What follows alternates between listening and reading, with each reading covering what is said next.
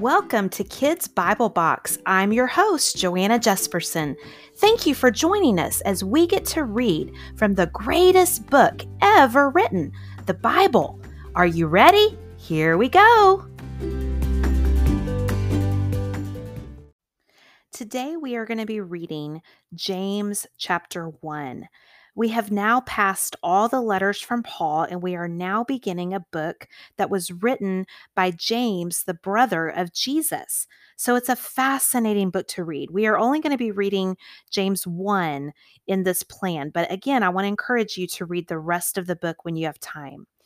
But James was written um, to show Christians how to practice their faith in Jesus. And it was written to Christians everywhere. So I hope that as you listen, you will gain encouragement, even today in 2021, that this can be written to you as a Christian to be encouraged in your faith. And if you are not yet a Christian, I want to encourage you to talk to your mom, your dad, someone at church on how you too can follow Jesus and accept him as your Lord and Savior, Jesus Christ. It is going to be the number one most important decision you will ever make.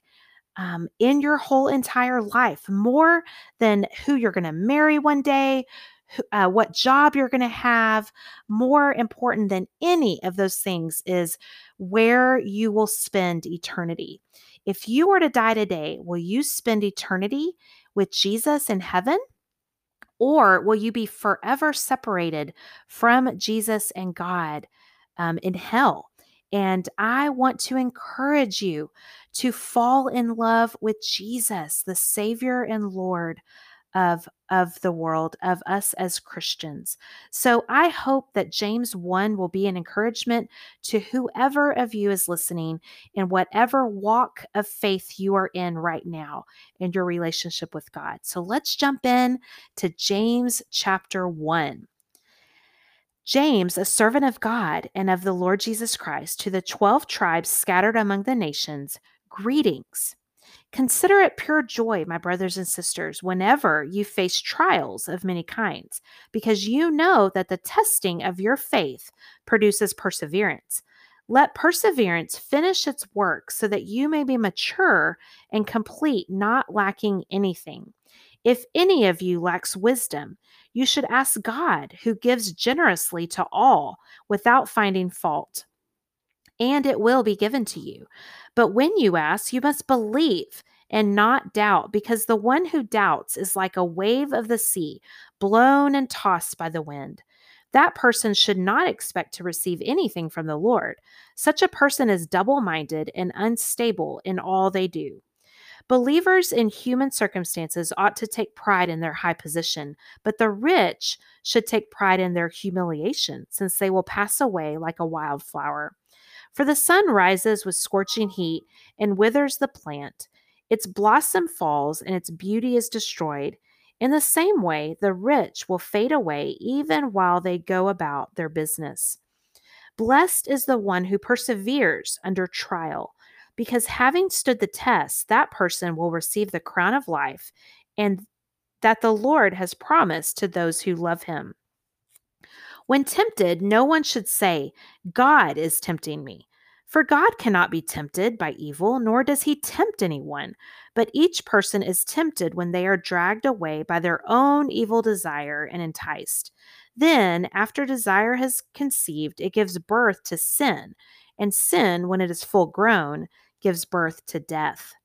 Don't be deceived, my dear brothers and sisters. Every good and perfect gift is from above, coming down from the Father of the heavenly lights, who does not change like shifting shadows. He chose to give us birth through the word of truth, that we might be a kind of first fruits of all He created. My dear brothers and sisters, take note of this. Everyone should be quick to listen, slow to speak, and slow to become angry because human anger does not produce the righteousness that God desires. Therefore, get rid of all moral filth and the evil that is so prevalent, and humbly accept the word planted in you, which can save you. Do not merely listen to the word and so deceive yourselves. Do what it says. Anyone who listens to the word but does not do what it says is like someone who looks at his face in a mirror. And after looking at himself, goes away and immediately forgets what he looks like.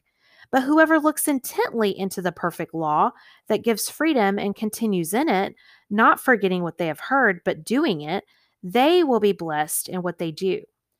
Those who consider themselves religious and yet do not keep a tight rein on their tongues deceive themselves, and their religion is worthless.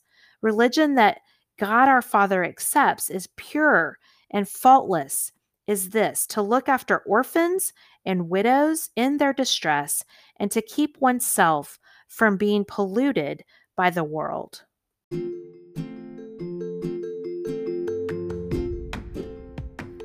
Thank you for joining us, and I hope you'll come back tomorrow. Always remember, you are loved, and Jesus loves you most of all. See you later, alligator.